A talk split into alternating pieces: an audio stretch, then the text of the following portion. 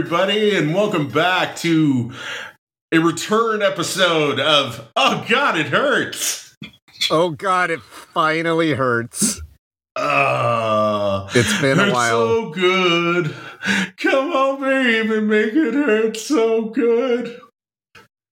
Episode 31. I, the Six Button Samurai, aka JJJ, have returned alongside my not so Wookie life companion, Game Agent ET. How are you, Eddie? I I'm doing okay. But besides not being a Wookiee, I'm not tall enough. I you're I- not. I I wish I could be a baller. I wish you were a little bit taller. Yeah. I wish I had a girl I would call her. Wish I had a rabbit with a hat and a bat. So Yeah. now that we've alienated everybody with yet another painfully dated hip hop reference, one love Sorry, skilo. Sorry, we're, we're a little good. out of it. Yeah. How long has it been? little Like a month? A We're a month or little out of practice. We're a little Yeah. sloppy. Um, Yeah, I got- take my got- share of the blame. Uh, we we got to warm up. So please We please do. forgive us. Sorry. Sorry in advance. But this is your favorite podcast anyway. It so, is. So you're gonna forgive us anyways. yep. Um. just going to come back. Yeah. you're under under our thumb. Yeah. Under my thumb. but it's good to be back. Good to be in your ears Yeah. again. And uh, Indeed. yeah, a lot of good things to look forward to, right? I mean, well, at Mhm. least if you like Sony or Nintendo, like uh, Tears of the Kingdom, yeah. Final Fantasy Yeah. 16, yeah. Yes, we my- are going to talk about the kind of unholy monster of summer gaming that is in front of us. But before wait. we dig into the games of summer, we're going to Mhm. talk about some news tidbits. It's not really the water cooler anymore, but it is our water cooler moment. So here we go. Um, there's a lot of eyes on Xbox right now, and not for good reason, for kind of what is happening here reasons. Um, I think there's three stories of interest that are just beginning to paint the picture of like, well, what's happening with this platform? Um, the very big thing that sort of put people in this frame of mind regarding Xbox Series X and S is the fact that Redfall, which is was another sort of ballyhooed like, hey, it's an Xbox exclusive. This that's exciting. For there are not that many of them. Uh, news drop that when it actually launches, it's going to be a first person shooter on a next gen console that plays at 30 frames a second. Albeit with the news that it's getting a 60 frame patch, but it's definitely not the kind of thing that would inspire a lot of hope for the platform at this point. Well, I mean, um, I think a lot of people would agree that why would I want to play a game at 30 frames a second and then it's going to be 60 frames a second later? Why would I subject myself to that? That doesn't Right. really make a lot of sense because I mean, 30 frames a second to 60 frames, you'd have a lot of timing issues, wouldn't you? Like when you're playing and Um, you know the thing is like if you feel a game running at either the fact is 60 frames per second just feels better. And there are still some games that come out at 30 frames per second. I'm looking at you kirby in the forgotten land. Yeah, but like that one still plays all right.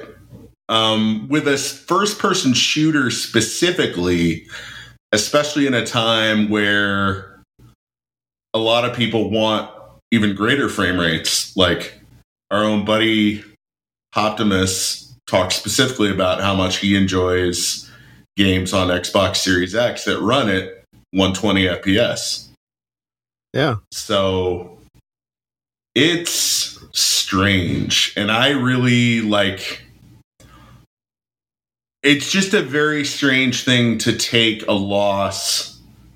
And granted, it's a perceptual loss, but if you have a game that's only going to run at 30 FPS when it drops and then 60 later, why wouldn't you just delay it altogether until because the point where it can run at 60? But I think that's yeah. it reveals what kind of pressure they're feeling right now as far as like getting something exclusive out the door.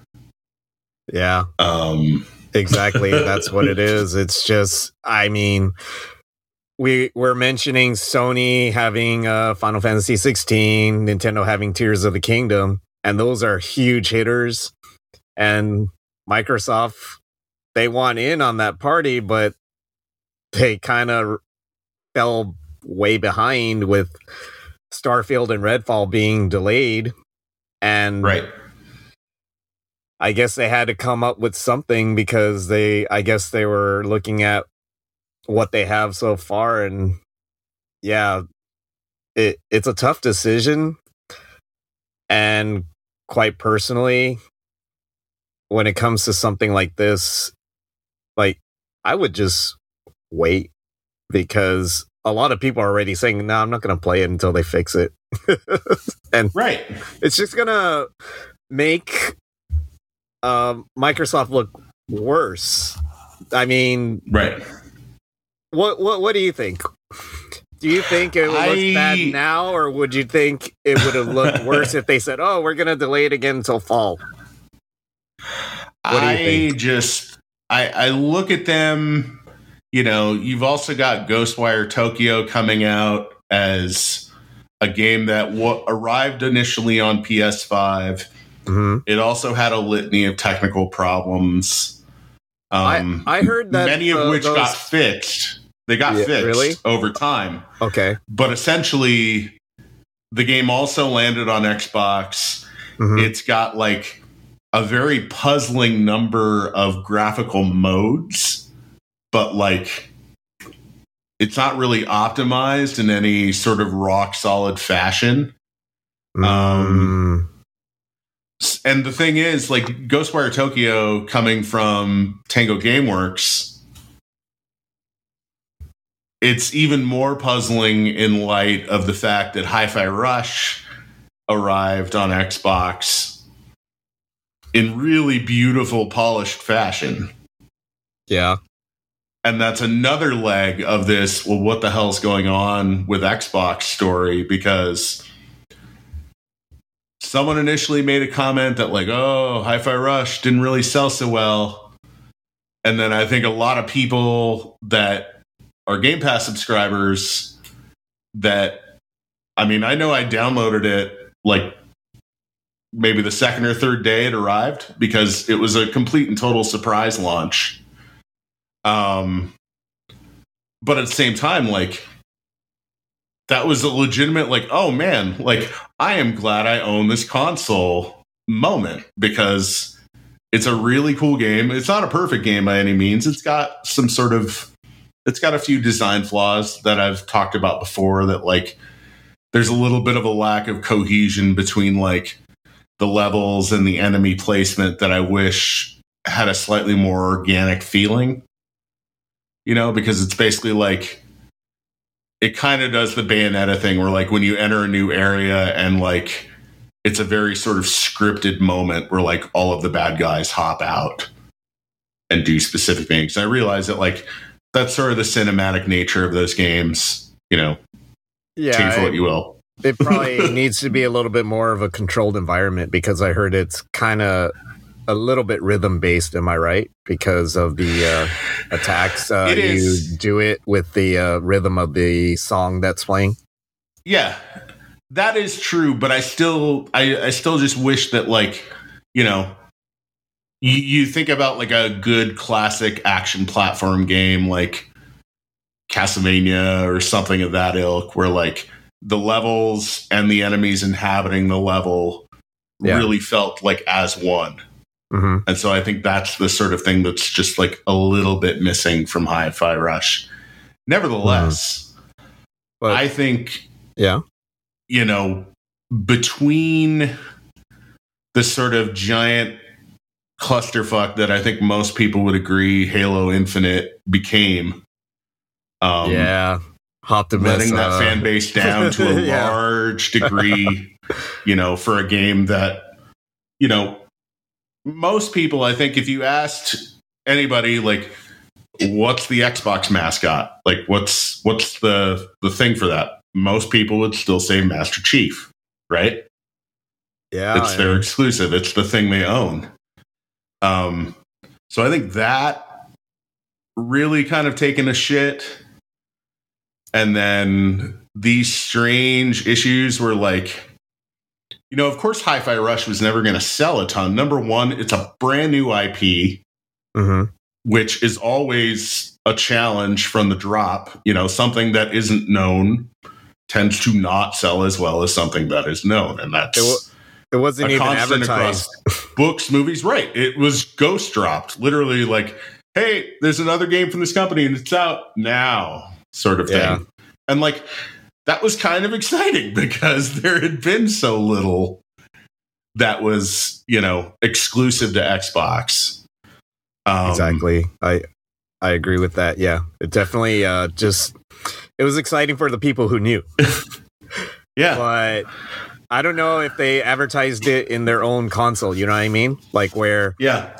you would have a splash page every time you boot up like a marketplace or something like that. I don't know if Hi-Fi Rush was headlining uh that marketplace.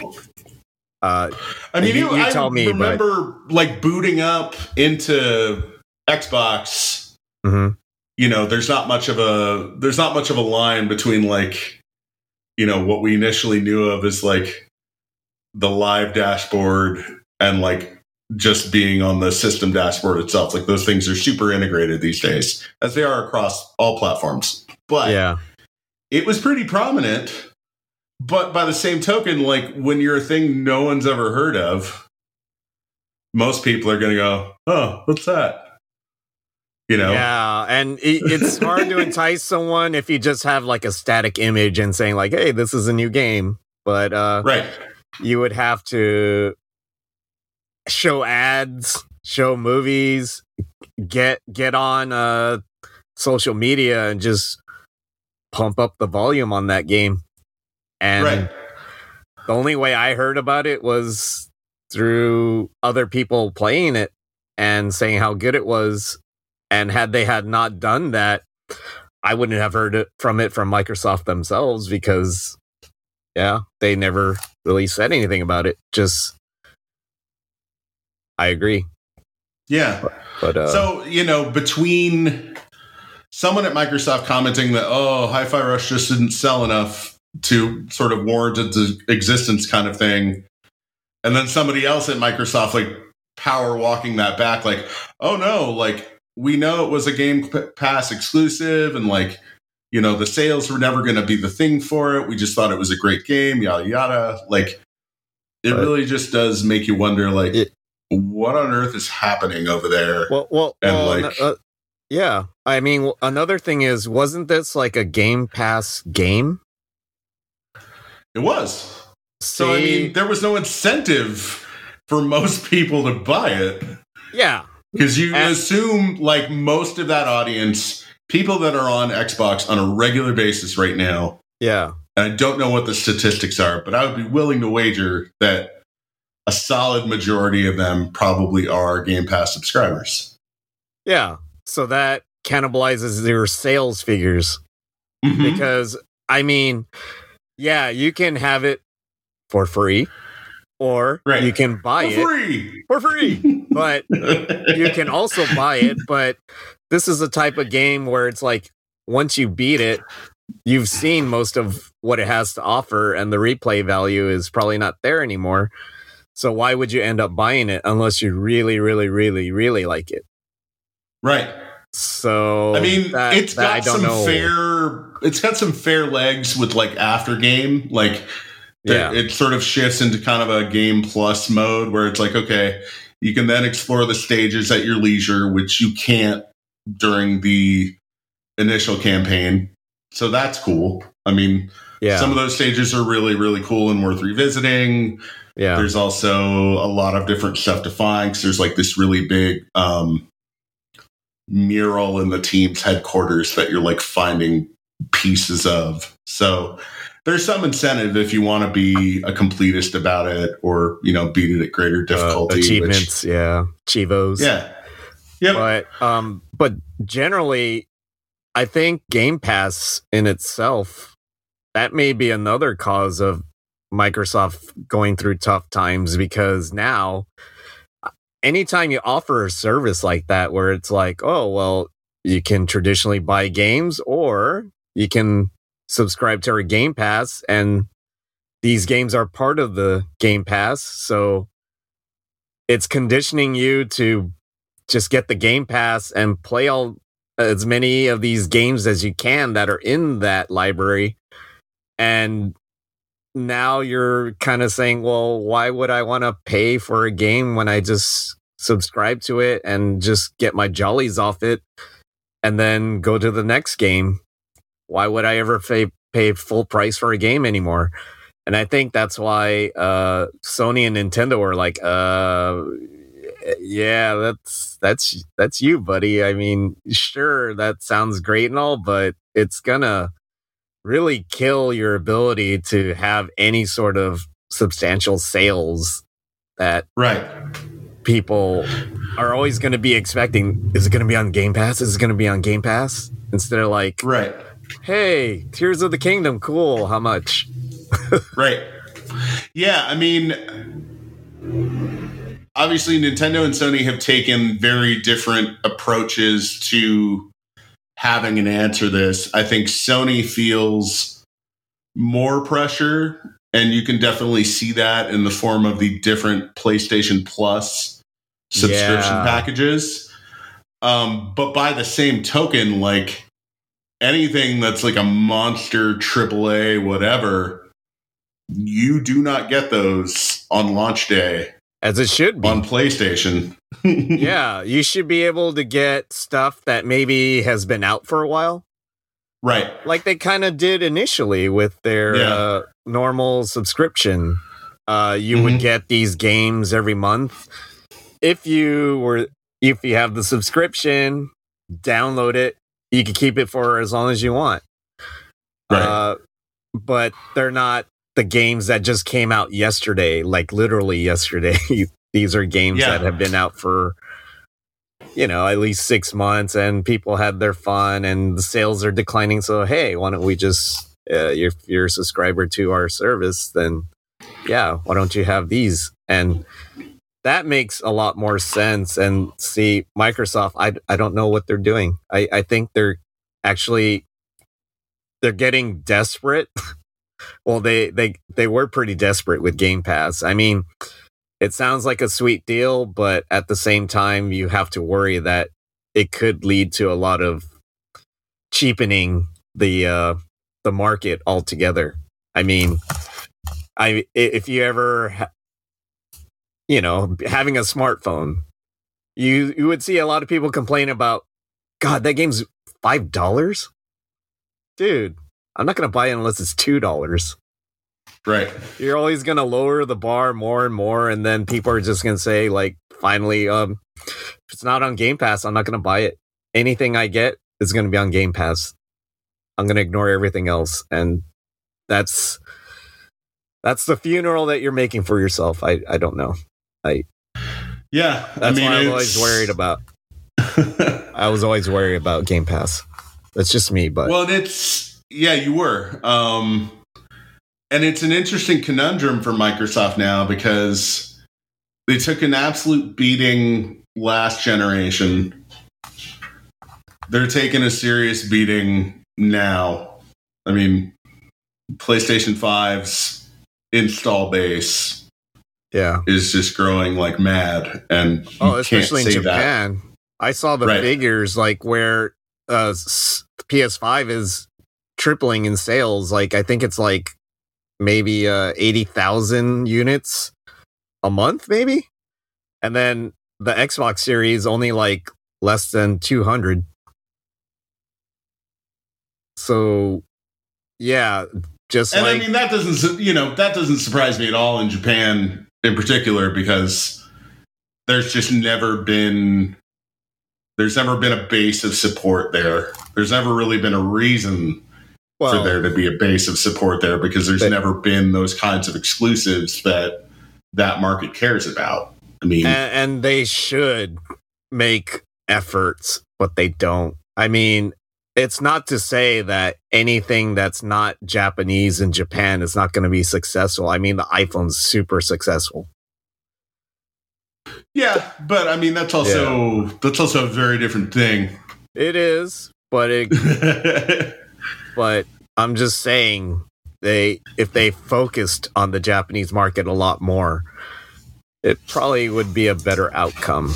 But Yeah, I don't know. I mean, I don't know if that would play into like additional studio acquisitions on their behalf. I mean, yeah, I you mean, know, the, the funny the funny thing about the whole, you know, Act Blizz merger nonsense is that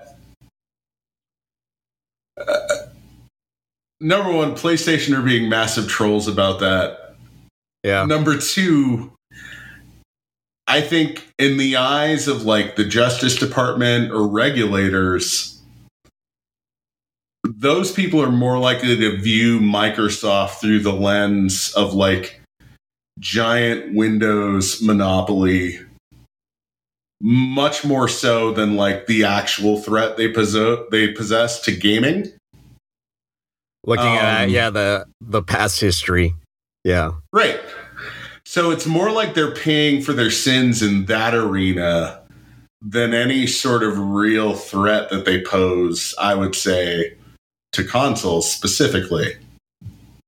yeah, Um, because uh, I think at least in Japan, Call of Duty doesn't have nearly as much of a foothold as it, uh, Apex Legends does. Yeah, I mean, And- FPS games in general there are just not. No, no, no! Don't be don't be surprised. But Apex Legends is actually super popular right now. Yeah. But Call of Duty, What do people there primarily play that on? um, they play it on PS5, PS4, Okay. PS5. Yeah, Okay. uh, you can see a lot of Twitch streams on it. You see a lot of celebrities play it. Um, so it's still and- like another sort of free to play kind of thing, right? yeah, and uh, it's not under any of uh, Microsoft's uh, umbrella companies, so uh, that's why uh, I don't know. I, I just think that uh, the FPS genre is actually taking off in Japan, but Hmm. just different ones that you wouldn't expect. Like I said, Call of Duty, just not big here. Uh, Yeah. I'm sure it's a great game, but I think Are you with sure it's a great game? I don't know. I, I never played it. But- yeah. Apex Legends, it's a little it's got a little bit of anime style in it, you know? I mean, it's still very western, but the the character design, you know, it really appeals to Japanese players and the the action is definitely fun for them. Uh there's also Dead by Daylight, which is kind of a cult following type of title here. A lot of people play that and also Overwatch 2. And of course Overwatch is very very inspired by Street Fighter designs. They have admitted that in the past, so Of course. That that game's still quite popular here, so. Yeah. but it all comes down to just yeah i mean yeah you want to appeal to western audiences but i mean if you're not doing anything on the japanese front that's why the titles are staying with sony like final fantasy. And not only that just the pride thing like uh, a lot of japanese companies don't want to get absorbed like uh, activision and blizzard did if they're going to get absorbed, they're probably going to stick with the Japanese company to absorb them. I don't know. That's just what I think, but but Microsoft has a lot of thinking to do, a lot of replanning, and I just hope that just going back to Game Pass, I just hope that doesn't take off. To be honest, because the last thing I want to see is uh gaming becoming like how cheap can I get it instead of how good is this game. I don't want it to Right. devolve into that. So that's just I see that. Yeah. Yeah. But- Um. So, in more interesting, not really surprising news. Yeah. Um. And it, note here, it is not actually opened yet where you are, but I know you've got your ticket. Yes, I do. The Super Mario Brothers movie has broken a billion dollars at the box office globally. Has it already? Um, yes, it has. wow, that's awesome. Um, and I think at one point it was like the number one film in like 20 different countries. Yeah. Um, And at the time of this recording, it's not out yet in Japan, but it will be out on Friday. And yes, Yeah. I, I have my ticket. so yeah, I mean, for now we'll kind of sidestep the what did we love about it thing because you haven't seen it yet. I have seen it, but I'm going to hold that opinion um, for the next episode. Okay. Teaser, teaser, teaser. Um, but just in terms of industry relevance as like an entertainment property, it opens up a lot of questions with regard to Nintendo's existing franchises and what the potential for some of those things is to manifest in the form of more movies or TV shows or whatever. Um, what do you think about some of the other prospects with this front? Like, what what intrigues you? Like, if you had your druthers, what's the next thing that you would see manifest in the form of a movie or TV show from Nintendo? I'll tell you what I don't want to see, and that's uh, uh, Donkey Kong because of Seth Rogen not really being into actually being anything but Seth Rogen playing Donkey Kong. I mean, I'm sorry, man. I mean, it's one thing to say, like, yeah, I'm just going to be myself, and that's how it is. If you're going to hire me, yeah, hire me. All I'm going to say is that Yeah. I think you're thinking about all the news stories that you've read, hmm and you have not seen the movie yet.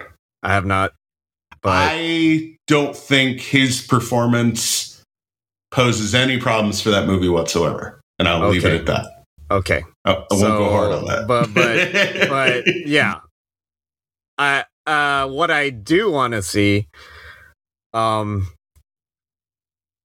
i'd like to see luigi's mansion that could be fun. because it's I, I don't know the uh, how the uh, actor who played uh, Luigi did in the movie, but I always felt that Luigi's Mansion was a very uh, engaging type of storyline. It has its own set of characters, and it's also just it could be a very interesting like Halloween type of movie that could be a fan favorite for uh, especially for younger audiences. Uh, I'd like Sure. to see that. Um, I know Shigeru Miyamoto. What he wants is a Pikmin movie because he's talked about it before. I mean, when he did those Pikmin shorts on 3DS, um, I don't Mhm. know if you can still get them now, but I mean, you they can were watch them on. YouTube. Yeah, you can watch it on YouTube. I, I think they were free on 3DS, so you can download them still, even though the marketplace is closed. But um, he always talked about how he wanted to make a full feature movie based on Mhm. Pikmin. So that'd be interesting to watch. Um, finally, maybe a Punch Out movie.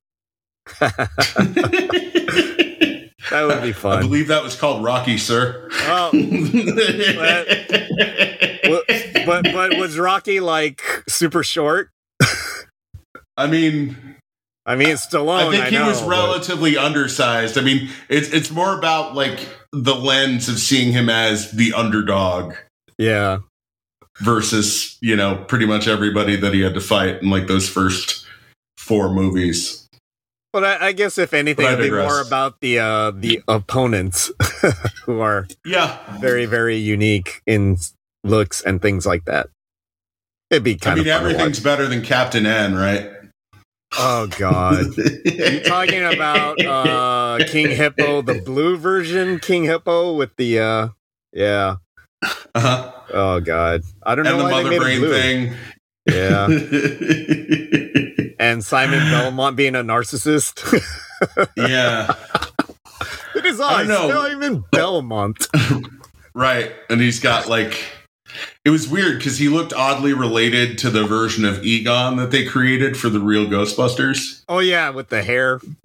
A little He had like the big, like blonde bouffant and then Yeah. like tan skin.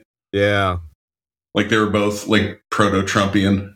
God. and yet I still watched that cartoon religiously you did. because it because it was Nintendo. exactly. And I would still watch it because Uh-huh. it's Nintendo. But Um how about you? I gotta say, like, I. What? The tricky thing here is that, like, I don't like any of the other stuff that Illumination makes. mm-hmm. That didn't apply to my viewing experience of the Super Mario Brothers movie because I can only imagine how intense Nintendo was about the notes for approving everything. Like, I don't know what that process looked like, but I can only imagine after, you know, the demons in Nintendo's closet from the live action 1993 Super Mario Brothers film Oh yeah. yes. probably Oh, yes. weighed very heavily on the minds of Shiggy and friends working Oh. on this. That's the last thing they wanted to ex- experience. right. And I guess that's why they went to Illumination to Yeah. have this because of the huge success they had with Minions. But yes, I gotta wonder though, like, even though it's made this unbelievable dump truck of money and, you know, virtually ensures that there will at least be, I would say, a sequel to the Super Mario Brothers movie. Mhm. like I would love to see the Legend of Zelda realized, but I really want to see it realized somewhere else. I wouldn't want Illumination to be the ones that work on that because I don't think I've ever seen them turn out anything that had more of like a sort of serious or fantasy tone to it. Um, yeah. So I don't think they'd be the ones to work on that. And obviously, like, it's hard to see Nintendo and Disney working out a deal that would allow Pixar to work on something like that, even though I think they'd be the natural ones for it. Um, who Yeah. knows? Like, maybe Pixar. Nintendo makes. Maybe Nintendo makes this fortress of money and then is like, well, we did these Pikmin shorts in house. You know, we can basically go in house with this. I'm sure that with this specific project, it probably had more to do about like not taking on all the risks themselves, as Square found out the hard way with their Final Fantasy Uh, feature. what was that? What was that? new- what was that movie called again? The Spirits Within. Oh yeah. Oh yeah. I, I remember. I, I didn't watch it, but I remember a lot of people were so disappointed with that movie, Yeah, I mean, and it cost was such a, a straight- lot. it cost a well, lot, I right? mean, the funny, yeah, uh, they really broke the bank on it because you have to remember at that time, Square is making a ton of money on their Yeah. PlayStation 1 and 2 offerings. Like just hand over fist. Things are going very well. And so, like, their appetite for what else can we do just began to grow like exponentially because, you know, they're publishing all of this stuff on on CD. Like they're selling a bazillion soundtracks in Japan at much higher than we're accustomed to Japanese prices for CDs and art books and all of that stuff. Um, so yeah, like it sounds like such a crazy thing now, but basically, like they had this studio in Hawaii. Um, because the idea was, well, that's like the natural place for like executives and other talents to come in from America and meet up with, you know, the Japanese crew working on this. But like, you think about the cost of running an animation studio in Hawaii. yeah. One of the highest Uh, costs uh, uh, places. uh, yeah, the cost of living one of the highest. Yeah, it's very expensive. Um, so who knows? Like, who knows how all of that's going to begin to wash out? I mean, my top two things are fairly pedestrian fanboy choices. I mean, I would love to see a Legend of Zelda movie. That would also be a really complex thing because I think from something like that, like, oof, like, which story would you choose? You know what I mean? Um, or do you just sort of come up with like the new version of the thing that encompasses all the beats that people expect from Zelda, right? Yeah, um, I mean, and when you think of Illumination, you always think of comedy, right? And yeah, like Pixar would be capable of doing like more serious toned right. animation, and exactly their craft is quite dead on. Or maybe they, even, I mean, DreamWorks made the How to Train Your Dragon movies, and if anything, had a similar kind of tone to Zelda. Yeah, the How to Train Your Dragon movies are not that far removed, I would say. Hmm. Um, but who knows? Like, Legend of Zelda is definitely the obvious thing, but I don't see Illumination being the ones to do that for them. Um, if Definitely I don't make druthers, it comedic, yeah, don't don't make it right. comedic. yeah, I would love to see a streaming series about Metroid. Yeah, I'd yeah, be that, very that, into that. Episodic, kind of yeah. like The Mandalorian, I would think. Yeah, but like Kinda maybe have... every season is the story that encompasses one of the games. Yeah, that would be excellent, to be honest. Yeah. Um, that would because I just think about like think about that that sh- that property visually, like mm-hmm. that could really lend itself well to like some, you know, uh, a disciplined production. Yeah. You know, a little bit of indie filmmaking, kind of dark and grimy. Um, I could see it and it could be really really cool in the right hands. By so. the by, wasn't the Legend of Zelda rumored to be a Netflix series and then it got canceled? It was for a hot minute. It absolutely was. Huh. But like as live action, and I would have to think that after the Super Mario Brothers movie landed this way, they're probably going to be thinking more in the realm of animation. I would say especially given how much easier that makes for localization.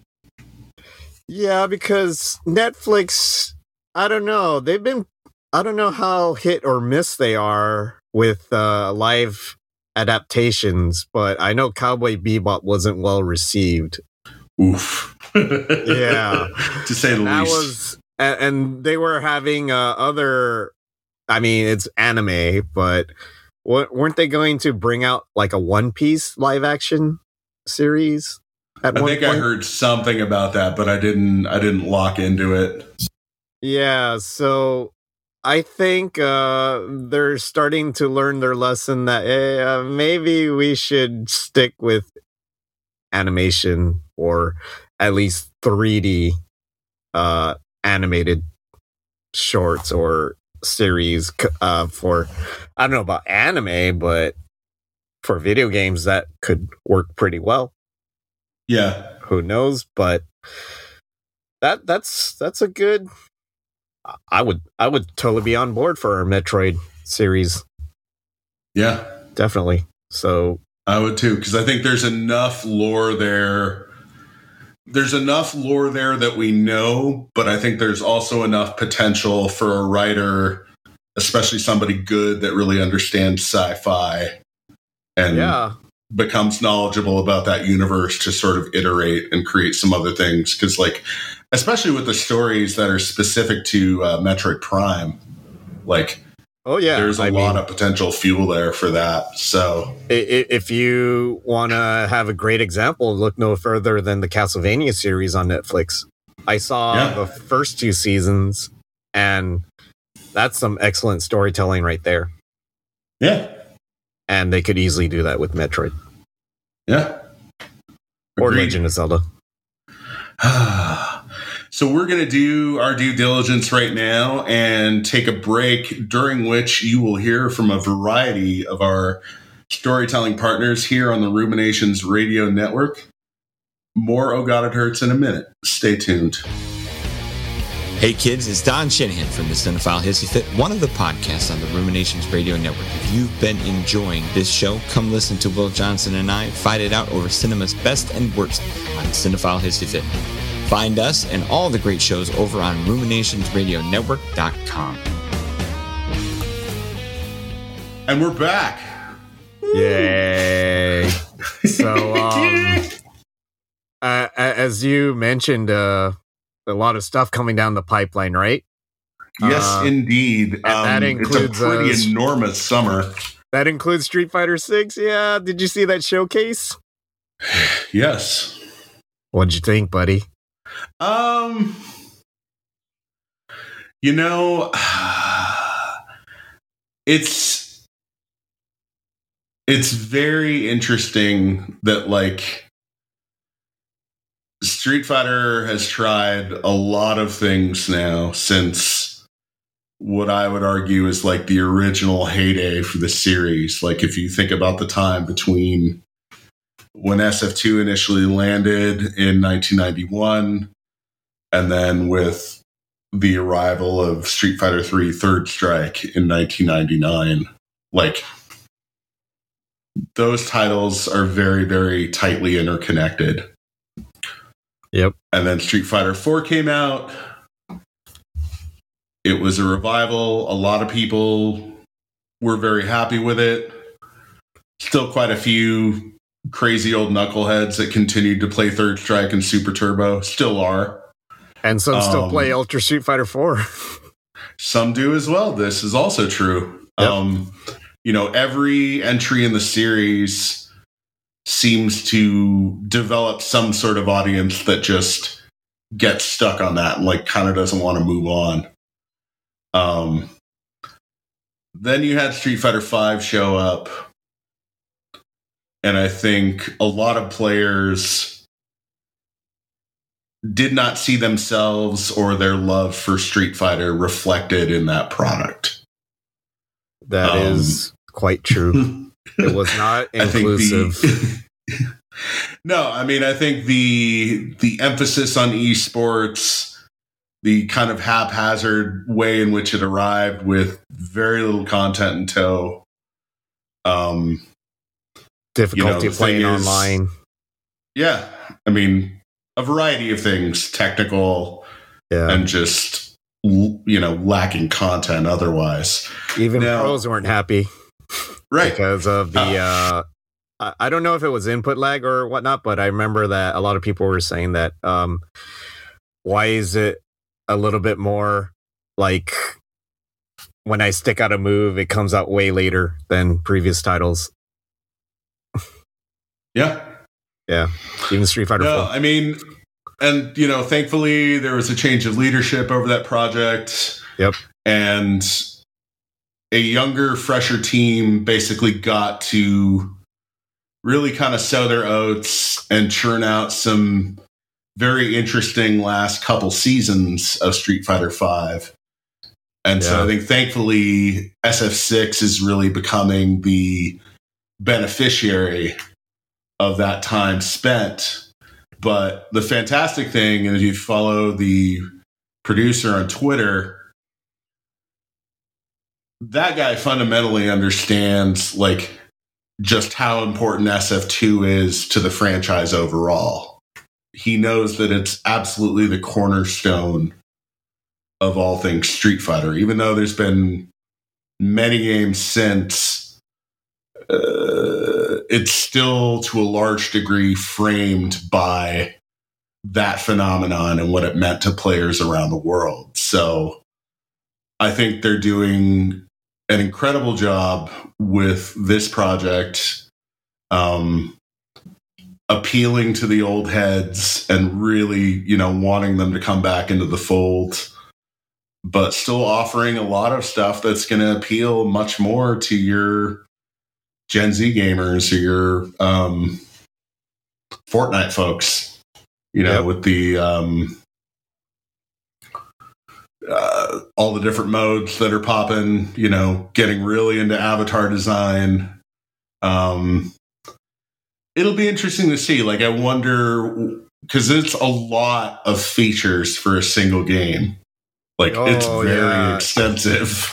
It, it's it's to the point where it's revolutionary. I mean, a lot of people are gushing about things like the tutorial mode being one of the most uh I guess uh it explains pretty much everything to a T. Um I remember the last time I played a game like that, uh it was Virtual Fighter 4 on PS2 where it had such an in-depth uh tutorial mode yeah, it explained everything s- it's just crystal clear. And if you spent a good amount of time on it you would see your game like literally be elevated after uh hours of playing it. It just taught you so much more than just like if you're just to sit down and just play the game as is and you know you can still have fun that way. But yeah, if you wanted to get better at that game, the game had a lot of resources to allow you to get better. Virtual Fighter 4.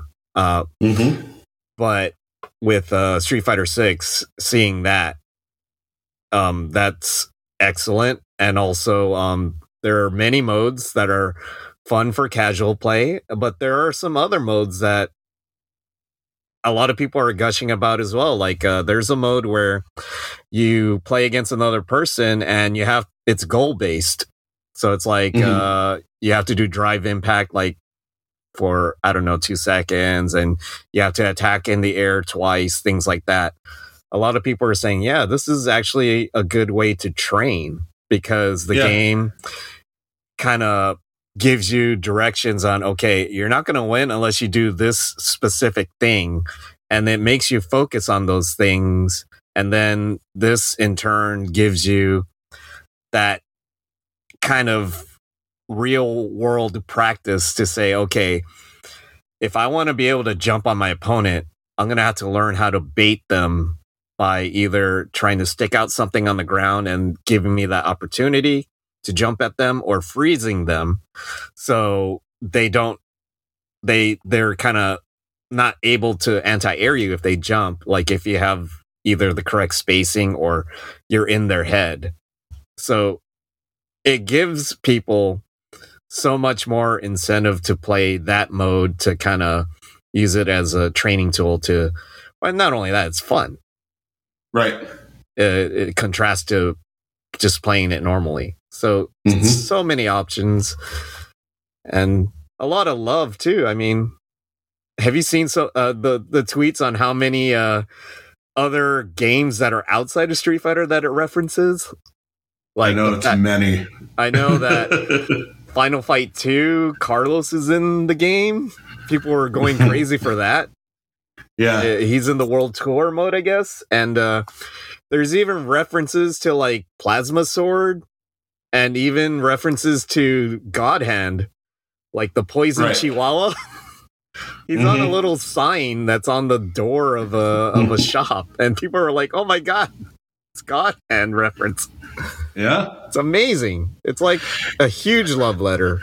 And people Yeah. who care about not only Street Fighter, but Capcom in general, they're making this game.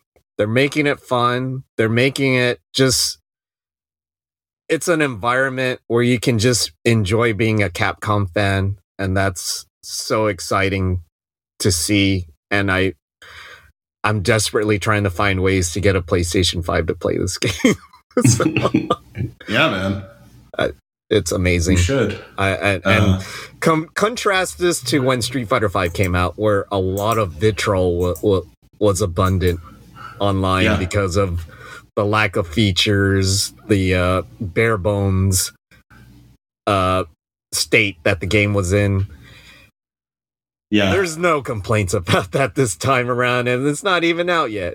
And you can play Yeah. the demo now, and yeah, people are having so much fun, and it's great. It it's just great to see as a fan of Street Fighter and a Capcom fan. It's great to see. Uh, how about you? What do you think? No, um, I I am similarly bullish about it. Um, I haven't spent as much time as I would like in the tutorial modes yet, but it really seems to have its shit together in a way that you know inspires a lot of confidence that this is going to be a game that's definitely going to have legs for a considerable amount of time. And you know the fighting game scene needs street fighter it Oh, really they does definitely do. Um, yeah without Street Um, Fighter, it's going to be tough to to move on. Like, I'm actually afraid of arcades here in Japan because Street Fighter Six is the only one that's confirmed to gonna uh, that it's going to be in arcades here. Tekken Yeah. Eight, we don't know. Uh, Mhm. King of Fighters 15, it hasn't been in arcades yet. We don't know if it ever will be. Right So it's up to Capcom right now. They're I don't know. But yeah I trust them. I, I hope with their success, other companies will follow suit. But yeah. agreed But um, Um, but besides SF6, which is of course an enormous deal, yeah, um, there are a lot of really good games yeah. that are gonna that are slated to come out in the next couple months. I mean, what's the thing that at this point you're the most looking forward to, Ed? of course, Tears of the Kingdom, man. Like Yeah, I don't know about you, but I think, uh, geez, I might have almost reached 200 hours on Breath of the Wild alone. wow. And you didn't, and that's not even counting the DLC, right? No, that's not the DLC. I have I still have to play through that, and I I do want to play through that, but um, yeah, it's just that enveloping of a game. I've never been a part of a game like that in my life, and it was a great experience. And I, I I'm really cautious to put those expectations on Tears of the Kingdom, but I just want to experience what it will be like. If it'll be more of that sort of exploratory type of vibe, or will it be something different, like how people say Majora's Mask was very different to Ocarina of Time? I don't know, but I'm very excited to see what it's going to be. I haven't looked at the latest trailer, so it's going to be a nice surprise to me when I when I finally play it. That's cool. I mean, you're definitely missing out on like the most story driven one so far. I still don't feel like it's spoilermatic, but I I can understand you're wanting to not see it when you know that like you're gonna buy and play the damn thing anyway. And Yeah, day one. that's a stance that I take with a lot of movies. You know, if I know I'm gonna see something, eh, and if it's story driven, right? I don't want to watch it. Yeah, That's why I don't watch the Indiana Jones trailer. I know I'm going to watch it. right. I, I just don't want to know what it's about. I just want to be pleasantly surprised. Should have watched it, man. Should have watched it. Watched Should it. watched it. How about you? What what what are you jonesing for? What are you jonesing to play? Um, I am curious about Final Fantasy 16, but Hmm. I don't know how that's going to land because it's interesting that it's far more of like an action RPG than the series is known for. Um, Yep. But obviously, like, it's intended to be very much a showpiece for what the PS5 can do. So. Hmm. I'm intrigued about it for that reason. Um, I don't know if the story is going to suck me in. Um, I'm awaiting a copy of the Final Fantasy Pixel Remaster. Um, because like summer to me is such a great time to like space out with some JRPGs, especially as you know, given how hot it gets here. So I'll probably wind up spending some time with that. Mhm. I'm also eager to play um, Advance Wars Reboot Camp finally. Oh, you never played Um, those games? I played the first one on GBA. I did not play the second one, but I also played the hell out of uh, Dual Strike, which I adored. Yeah, yeah. Um, Uh, I have all three of the games. Uh, I still need to fully play through them, but um, yeah. Advance Wars, I definitely really was intrigued by it and very into it. Um, but kind of like Fire Emblem, uh, Yeah. it gets to a point where it's it gets so hard that you kind of like you kind of get frustrated and you kind of Right. give up and you kind of like okay i'm gonna just not play this for a while Yep. and then years go by and then you finally realize oh my god hmm i've never Totally. beaten this game But yeah, like you, I will also be picking up Tears of the Kingdom upon release. Um, you know, I also had a unbelievable experience with Breath of the Wild, and you know, for me, I know there's a lot of folks that are a little bit down on the Breath of the Wild era of Zelda, like they want, you know, they don't like the destructible weapons, this, that, and the other. hmm I'm fine with it because I mean, for me, ultimately, Breath of the Wild was like the fulfillment of the promise that was inherent since the very first Zelda game. I mean, that game barely held your hand, if at all. You had to really be paying attention to like the clues in the game. Um, but it was just basically like, ah, go where the hell you want to go. I mean, it really felt like kind of the first super prototypical like sandbox experience. So yeah I love seeing Breath of the Wild do that. You know, even though I know some bemoan the lack of like conventional dungeons, you know, I absolutely enjoyed the beasts. Um, and so I'm excited to see what Tears of the Kingdom brings to the table to that end. yeah i'm also wondering about how they're gonna do temples or dungeons Right. i i hope they at least tweak it a little bit make the dungeons a little bit more lively but Yeah, I would like them if they were a little more organic and like actually part of the landscape, but we'll see what it do. yeah hopefully we'll be pleasantly surprised Indeed. Um, but at any rate, it has been fantastic to lay down another episode of Oh God It Hurts in the can with you, Ed. always a pleasure my Um, friend Indeed, good sir. Um, we'll be back at it very soon, and we thank you again for tuning in. If you'd like to check out more of this show and a bunch of other awesomely inspired shows by our Ruminations Radio Network crew, go to ruminationsradionetwork.com. Goodbye. Goodbye.